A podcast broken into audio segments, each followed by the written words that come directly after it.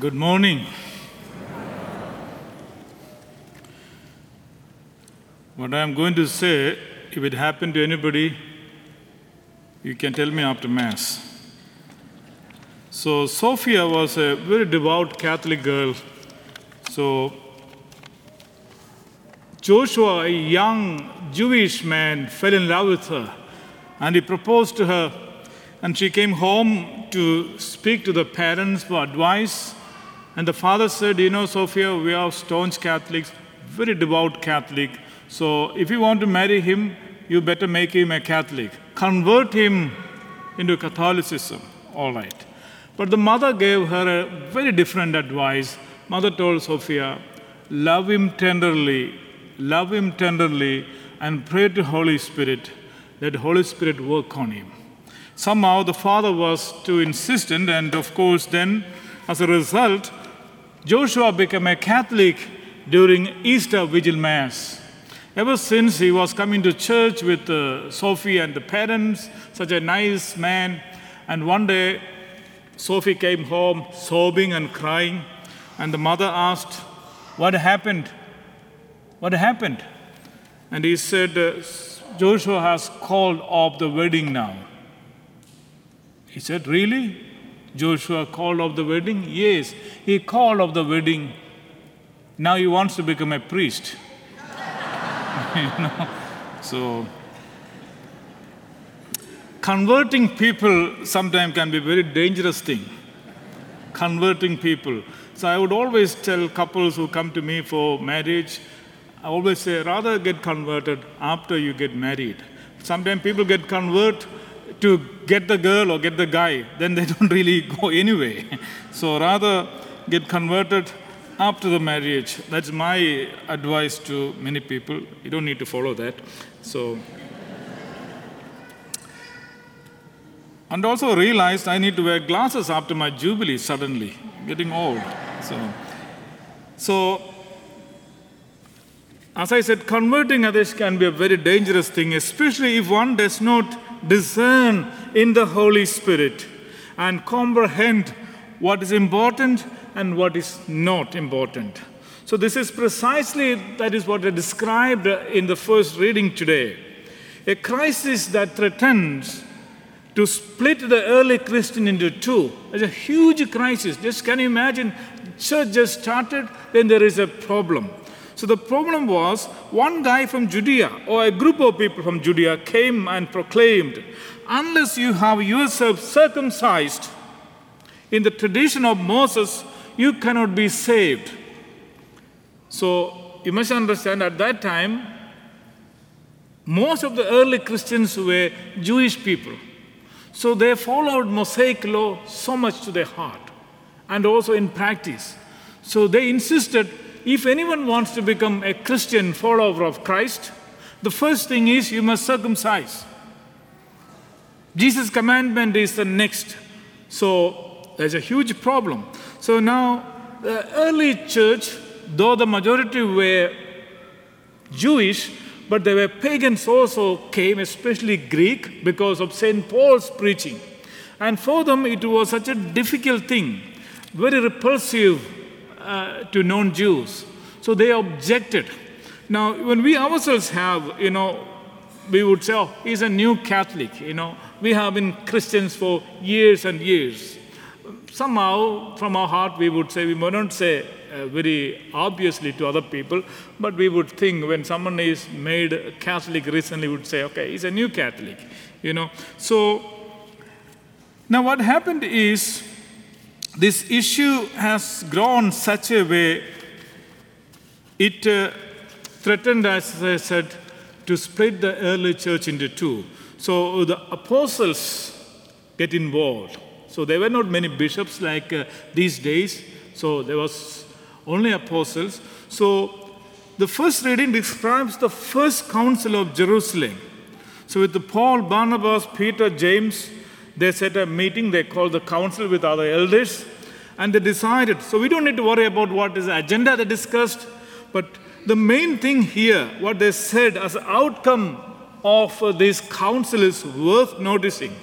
They said, It has been decided by the Holy Spirit and by ourselves, not to saddle you with any burden beyond these essentials. So there were some essential things everybody must do.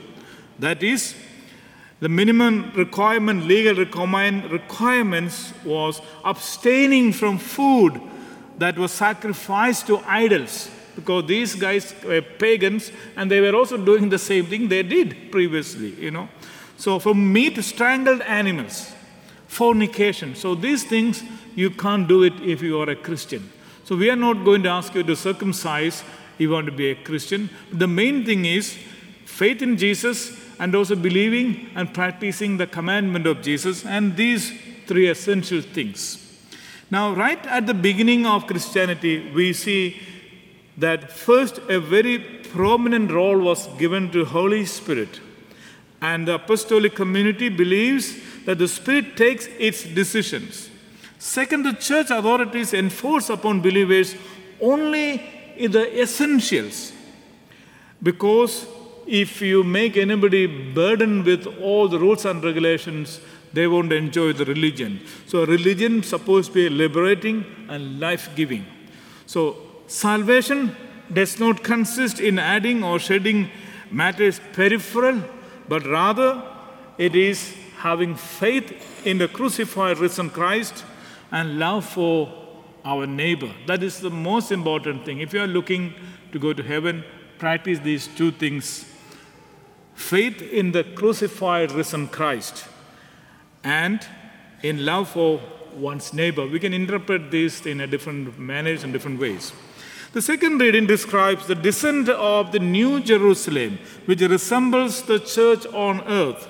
There is an element of continuity and discontinuity, since there are symbols that refer to the old Israel, namely 12 gates, tribes, angels.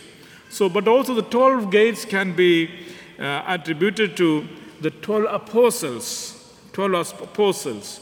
And uh, the 12 apostles also refers to the light of the lamp, that is Christ. So the lamp will now be present to the community through word and sacrament, as today's gospel will indicate. So it's a beautiful, it's how the continuity coming of the Holy Spirit being enforced and asked to, to take charge of early Christian community.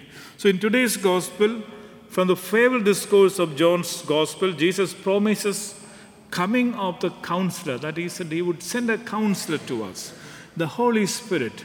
And in different parts of the gospel, the Holy Spirit is given different names, such as advocate, paraclete, teacher, helper, and so on. So the Holy Spirit will teach you everything and uh, bring to your remembrance all that I have said to you. So this is important to note. Holy Spirit will teach you and, and, and uh, everything and bring to your remembrance all that I have said to you. So teaching implies the teaching of God's word. That is one of the priorities of the apostles. You must teach the God's word, teach the commandment of Jesus. Remembrance refers to the Spirit action in the sacraments. So, all the sacraments, Holy Spirit has got a huge role. Baptism, confirmation, especially, you know, ordination, such as. So, even here at the Mass, he plays a huge role. You must remember when the priest lays hands on the ordinary bread and wine, we believe it becomes a body and blood of Christ. Make holy, therefore, these gifts we pray, by sending down your spirit upon these like a dew fall. See? So that they may become for us the body and blood of our Lord Jesus Christ. So this is important. So invoking the Holy Spirit upon the just ordinary wheat bread and wine turns into Jesus' body and blood. So, Holy Spirit plays a huge role in our Eucharistic celebration in our own lives. You know, so someone asked me other day, "Can you point out somebody who plays, who acts like a Holy Spirit in our lives?" And I said, our mothers, our mothers acts like a Holy Spirit. By the way, Mother's Day was two weeks back, and I wasn't here. So happy belated Mother's Day to all the mothers you know. So give all the mothers round of applause, you know, they love it.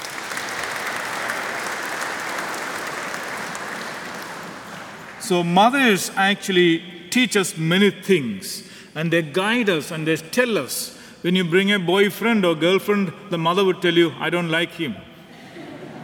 she knows what she is telling, so rather listen to her, you know she is actually inspired by the Holy Spirit, to tell you certain things. Mothers, so mothers actually guide you, tell you all the nice things. Go right way, go this way.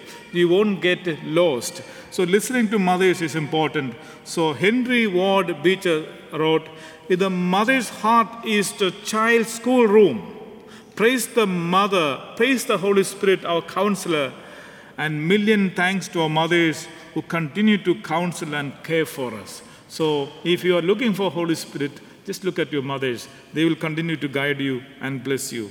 So let us continue to pray, invoke the Holy Spirit for all the decision making in our lives. Let the Holy Spirit guide us and lead us and inspire us and help us. Amen.